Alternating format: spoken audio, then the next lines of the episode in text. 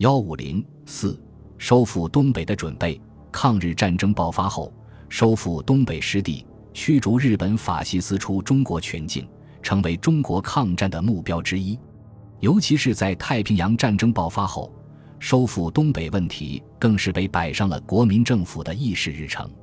国民党当局主要从党政两条线为收复东北失地做了筹划和准备。一九三八年，国民参政会成立，第一届第一次会议即通过了钱公来等提出的重建东北四省政治机构案，请政府迅速办理。第四次会议又由王卓然等提出增强宣抚东北工作案，建议政府从速恢复省政府主席等名义，以收效命疆场打回老家之效等。尽管东北各界人士奔走呼吁，但政府方面的反应却并不及时。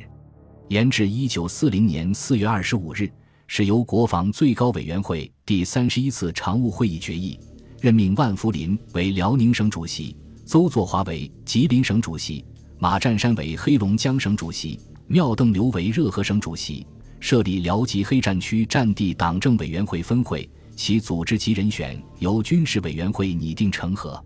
五月三日，国民政府明令发表东北四省主席任命。随后，四省府曾在重庆南山河署办公，处理相关事务，但有名无实，既不受重视，亦无所建树。这表明当时抗日战争面临的实际问题很多，国民党当局还未把收复东北问题摆到重要的位置上来。太平洋战争爆发后，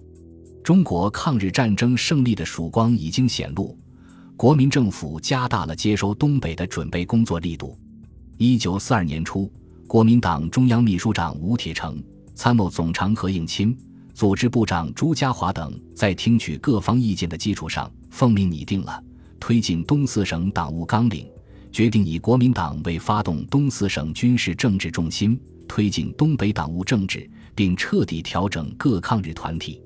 其总纲规定：一、推进东四省党务应采取革命方式，以军事为中心，军事所到之地及党务与政治所到之地；二、推进东四省党务应先从东四省边境做起，逐渐推进于东四省内部；三。推进东四省党务，应先从建立革命干部着手，将熟悉军事信仰主义、富有牺牲精神之东北人士予以相当时期秘密工作技术训练，一部派在东四省边境组织挺进部队，一部打入伪军从事反政运动。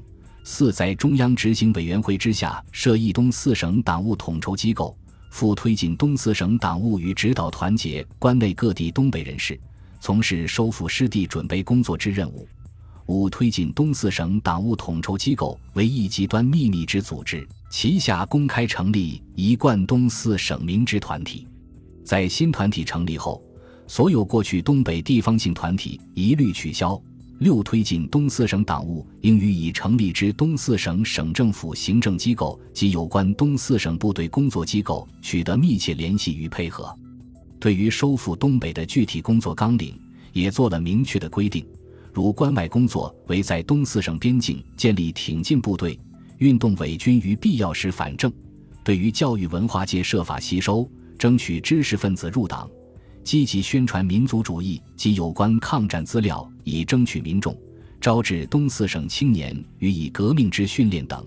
关内工作为大量吸收东四省优秀分子入党。协助政府及慈善团体办理东四省难民失学失业青年救济工作，协助政府办理关内各地东北在乡军人登记训练，并使其参加抗战工作，研究准备东四省之收复工作等。随后，国民党中央设想成立三个重要机构：一、国民党东四省革命行动委员会，隶属于中央执行委员会，对外不公开，举凡策动伪军反正。打入伪组织、发动民众等，均由该会统筹指挥，比政治与军事均纳入党务范畴之内。二、国民党东四省党务高级干部会议对外不公开，决定东北工作方针、工作计划及工作联系配合事宜，其决议事项由行动委员会分别执行。三、东四省抗敌后援会为民众之组织，将原有之东北协会、东北抗敌建国协进会。东北青年学会、东北救亡总会及其他政治性之民众团体一律取消。公开号召东北民众一致团结，暗中受行动委员会之指挥。实际上，除东四省革命行动委员会并未正式成立外，其余两个机构建立后均为接收东北主权做了若干工作。一九四二年五月三十一日，东四省抗敌后援会正式成立。前此，原有的东北协会、东北抗战协会、东北青年学会。东北救亡总会等一律于四月十五日前自动结束。六月九日，该会选出领导机构，刘尚清等二十五人为名誉理事，吴焕章等三十一人为理事。吴焕章、马亮、陈世营、田雨石、谭文斌为常务理事，王德普等九人为监事，马余臣为总干事，洪方、程烈、赵宪文、武尚全为副总干事。该会先后设立了文献资料编审委员会、善后问题委员会、经济作战委员会、妇女工作委员会、财务工作委员会、工作考核委员会、敌后工作委员会、救济委员会等，并出版了《东北前锋》刊物，编印《东北丛书》十种。其主要任务在纵的方面是深入东北，策动敌伪，暗示宣传。横的方面是与中央各机关所派工作人员取得相互联系。一九四三年一月十九日，该会在重庆举办收复东北问题座谈会，与会者强调四点：一、东北必须由中国收复，否则无以言世界和平；二、东北是不折不扣的中国领土；三、收复东北要靠自力更生国策之贯彻，东北尤需努力于收复东北之武装准备。四东北是防止东方侵略者的一道长城，只有中国才能胜任这个任务等。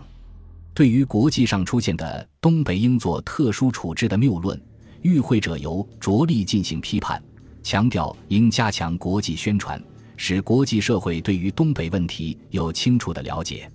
虽然由于战时环境、经费短缺以及该会内部关系复杂，对于该会的成就不能做很高的估计。但仍然应肯定，该会对于加强东北团结、组织、宣传等方面努力进行，却有助于抗战及准备复原。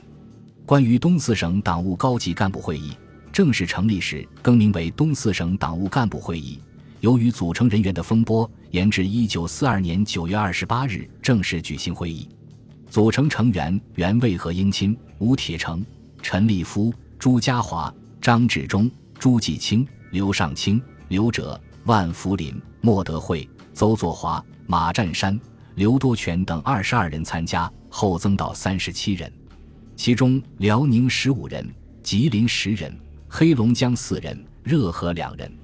该会议每月开会一次，必要时得开临时会议，由中央秘书处召集之。由于原定的执行机关东四省革命行动委员会没有成立。会议的决议由中央秘书处分行各主管机关办理，此为当时国民党中央总理东北事务、审定一切有关东北设施的最高审议机构，曾提出和通过了不少有关东北接收准备的提案。如1943年8月，该会通过万福林的提案，送政府采纳，建议中央在东四省拨编四个军，由各省省长兼任军长，以便利指挥，增加抗战实力。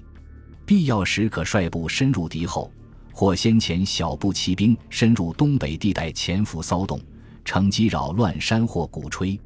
并认为此举纯为着重复土复原之实际工作。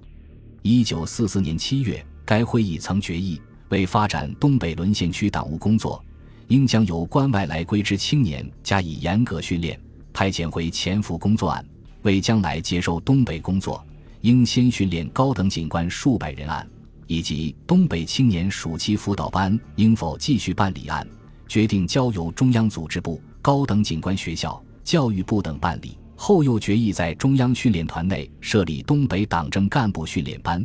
为日后东北的接收培养各种干部。一九四五年八月，该会议又对国民政府与苏联谈判签约时提供意见：一。在苏联出兵进攻日寇期间，所有东北铁路港口尽可允许使用，为军事结束以后应给予归还，不得假借任何名义长期占据或变相租借，以期保我领土主权之完整。二战争结束以后，东北经济建设可允许苏联投资，同时应招致英美等盟国尽量参加，以谋经济合作，并期国际繁荣。无论何国不得独享优越地位，以免引起纠纷。三宋院长再次复苏随员，应派东北籍有声望之人员以备咨询。这些议案对于推进收复东北的工作起了积极的作用。在政府系统，一九四四年五月。最高国防委员会决定在中央设计局之内设置东北调查委员会，由沈鸿烈主持，并由中央设计局秘书长熊式辉亲自督导，负责规划战后东北建设诸事务。抗战胜利后，熊式辉出任东北行营主任，施策时采用和参考东北调查委员会规划研究的方案和资料颇多。国民政府资源委员会也自1942年起将其注意力投向东北。该委员会的经济研究室不断派人前往东北沦陷区收集日满的重要经济情报，编撰了《伪满经济概况》《沦陷区经济概况》等报告，对于战后国民政府东北的接收工作起了重要的作用。对于战后接收东北将面临的复杂的国际关系，国民政府亦有所准备。一九四二年八月，蒋介石在会见美国总统代表居里时，断然表示：“倘和平会议席间不能反我东北失地，仍为我不可分割领土之一部分，我人仍将继续抗战，即招致国家毁灭，亦所不惜。凡不承认东北为我领土之一部分者，皆为我仇。即我实力不允，亦必誓死争取。”一九四三年一月三日。